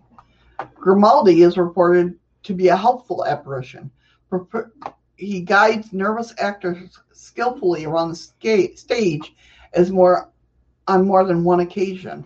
The comedian Stan Lupino claimed to have seen the ghost of Dan Leno in a dressing room.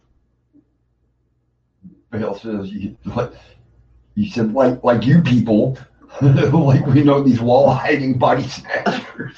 Right?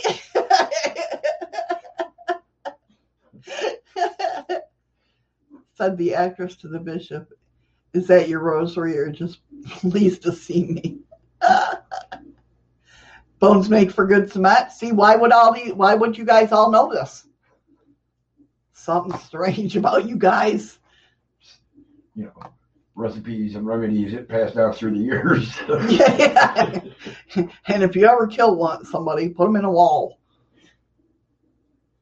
The drummer of Tedworth, in a case of the alleged poltergeist manifestation in the West Country of England by Joseph Glanvill. Glanvill.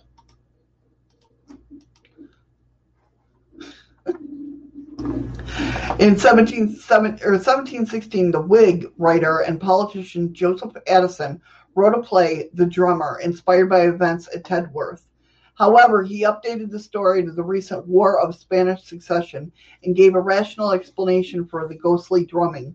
A returning veteran thought killed in action does it scare off two suitors from now wealthy widow. Or feed them to the pigs. You're right. Yeah.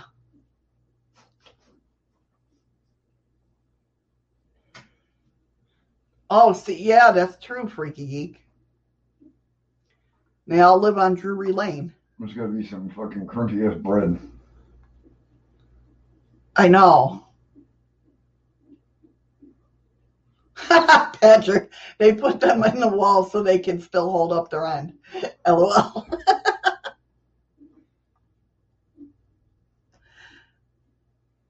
oh, see. Early accounts report that in 1661, a local landowner, John Mompesson, owner of the house the town in the town of Tedworth, now called Tidworth, has brought a lawsuit against an unsolicited vagrant drummer, William Drury. It's all related to Drury Lane, whom accused of collecting money by false pretenses. After he had won judgment against the drummer, the drum was turned over to Mompesson of the local bailiff. Mompesson then found his house plagued by nocturnal drumming noises. It was alleged that the drummer had brought these plagues of noises upon Mompesson's head, head by witchcraft. Drury was said to have been associated with a band of gypsies. Don't fuck with the gypsies, man. Glanvill, who visited the house in 1663, had claimed to have had heard strange scratching noises under the bed of the children's room. On Christmas Day in 1667, Samuel Pepys, in his diary, records his wife, Elizabeth, reading the story to him. He he found it to be strange story of spirits and worth indeed, worth reading indeed. Okay, Vale, have sleep well. Take care, Vale. Thanks for coming in, hon. In 1668, Glanvill published one of the early versions. I'm not even going to try to say that. Seducticism? No, that ain't even, that did come out right. Seducimus. Seducimus. Triumphatus. I swear to God, that's what it is. Seducimus triumphatus. Hey, I say that pretty but damn good. I'm pretty proud of myself. That's what it is. Seducimus triumphatus. Right? I have. I How would you say it, Eddie? I wouldn't.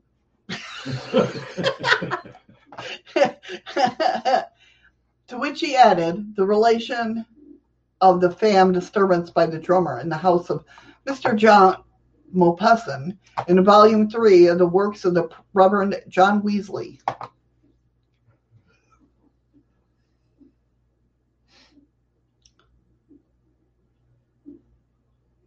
I'm pretty proud of myself for saying that. Right, Andy? I hear that. It could be, Andy. Thank you for the ice cream, Patrick. it definitely could be. Why, Oh, isn't it, why isn't it popping up on my screen? thank you for the three ice creams. I don't know. Yeah, it's it's showing on mine. You got my shit all fucked up today. I Um, do No, not. this is how bad I'm lagging. It just now popped up the first ice cream cone. Oh.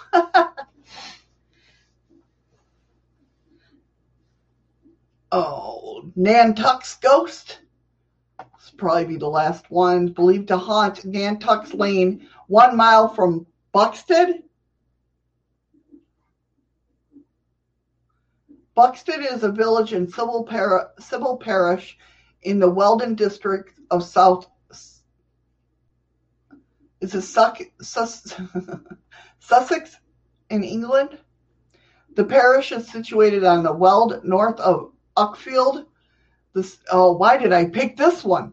The settlements of Five Ash Down, Heron's Ghyll, and High Hurstwood are included within its boundaries. Why the fuck did I pick this one? According to local legend, the ghost of Nan Tuck, a woman from Roth- Rotherfield, who allegedly poisoned a man in the 17th century, is said to haunt Nantucket's Lane in Buxted. Supposedly, the murder was quickly discovered and Tuck evaded her pursuers over the next few days by climbing hedges and hiding in hayricks. It is said her intention was to take sanctuary in the Bux- Buxted Parish Church, according to the Right of Asylum.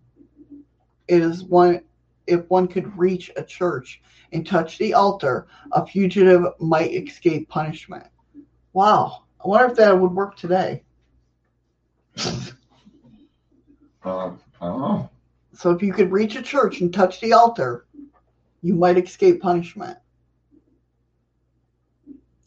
But within local officials pursuing her, she was forced to run into the woods. According to the tale, she disappeared there and was never seen again.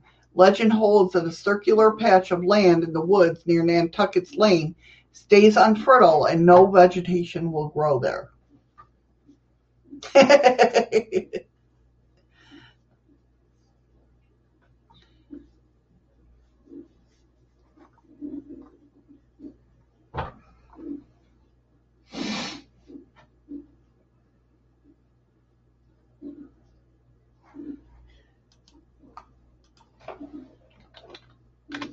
Hayricks. Yeah, because I didn't know. I don't know what they are either. I thought it was just, oh yeah, pile of hay. Okay. Freaky, that's what Freaky said. He said he looked it up. Yeah. I found, found out why I was lagging. Why? You had me going through YouTube.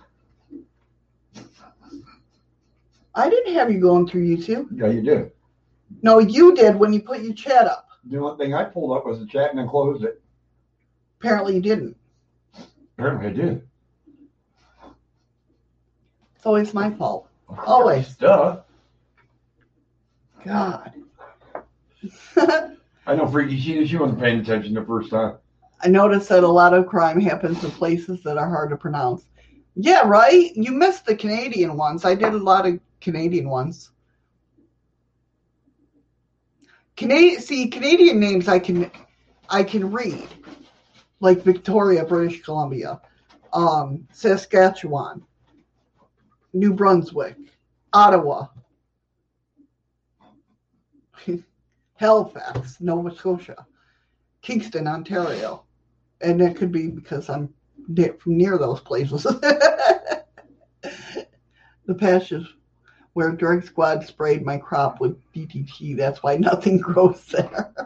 it was only for my personal use. All 128 acres of it. That's right, Andy. You keep, I'll believe you. I believe you, Andy. I believe you.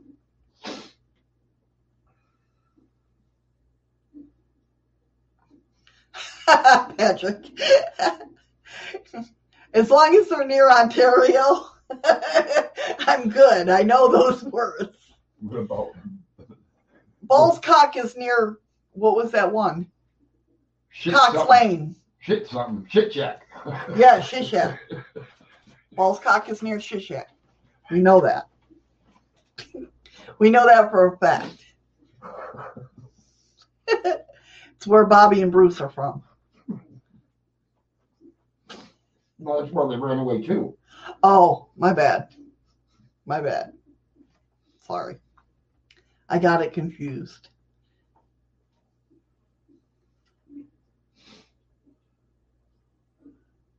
That's what near the shag, Scott.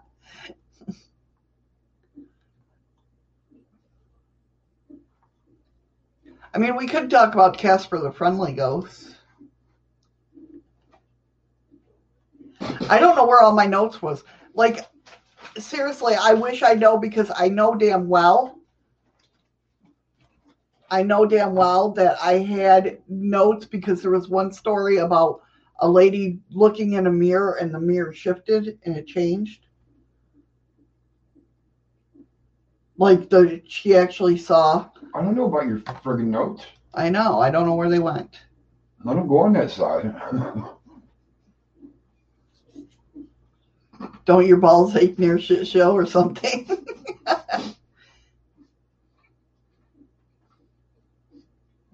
Bobby and Bruce weren't there. It was Bruce and Bobby. You're getting them mixed up. Oh, I'm sorry. My bad. my bad. Oh, is crazy. You guys are all nuts. I hope you guys enjoyed that you know, what can I say? I just don't know where my notes went. It's Eddie's fault. yep. Because I was at work. Hey, what can I say?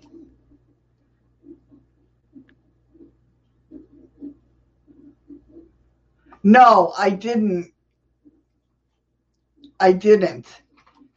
Well, Val had brought up about the pigs because of the fact that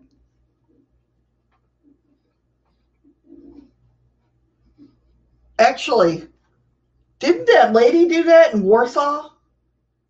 Do you remember that lady that got? Oh my God! Not I'm talking about Warsaw, USA, not New York. yeah, Warsaw, New York. Um.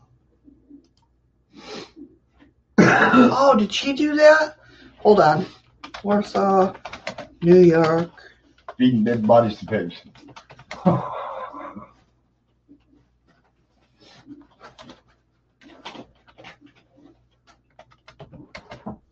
It was recently too.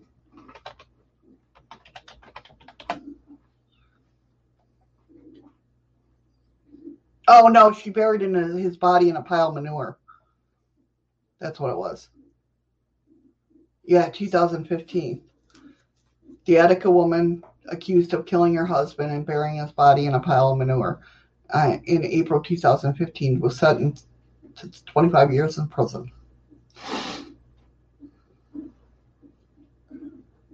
That's what it was. But I, rem- I, I believe they did have pigs.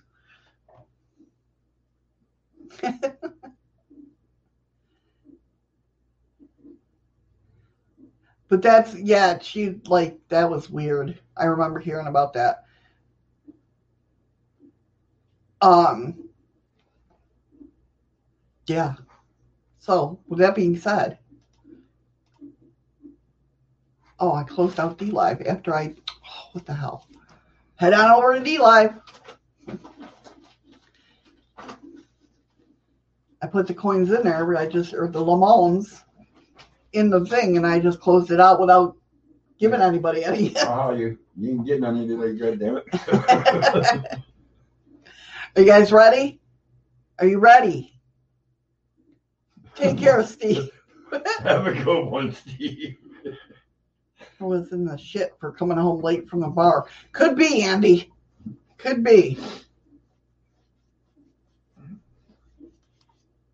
All right, I pressed a button. All right, guys. Fist bumps and hugs. Stay safe, stay strong, and maybe I'll do a whole show tomorrow with Shadow. Maybe tomorrow's Tarot Tuesday. Well, I'm I'm off work, so Oh, that's right. 13 seconds, guys. Hit the chest if it hasn't popped up for you. Get them lemons. or hit your chest if you start, you know, your heart starts fluttering or something. Just you know, Yeah. hit the chest. All right, Nicole got 103.7, Patrick got 59.9, and Freaky Geek got 43.6. All right, Steve. See you on the other side. I'm still trying to figure out how to add you to uh, Steam. No worries, Patrick. Either way, Hey, Patrick, don't sweat it. I didn't get here until about five after eleven.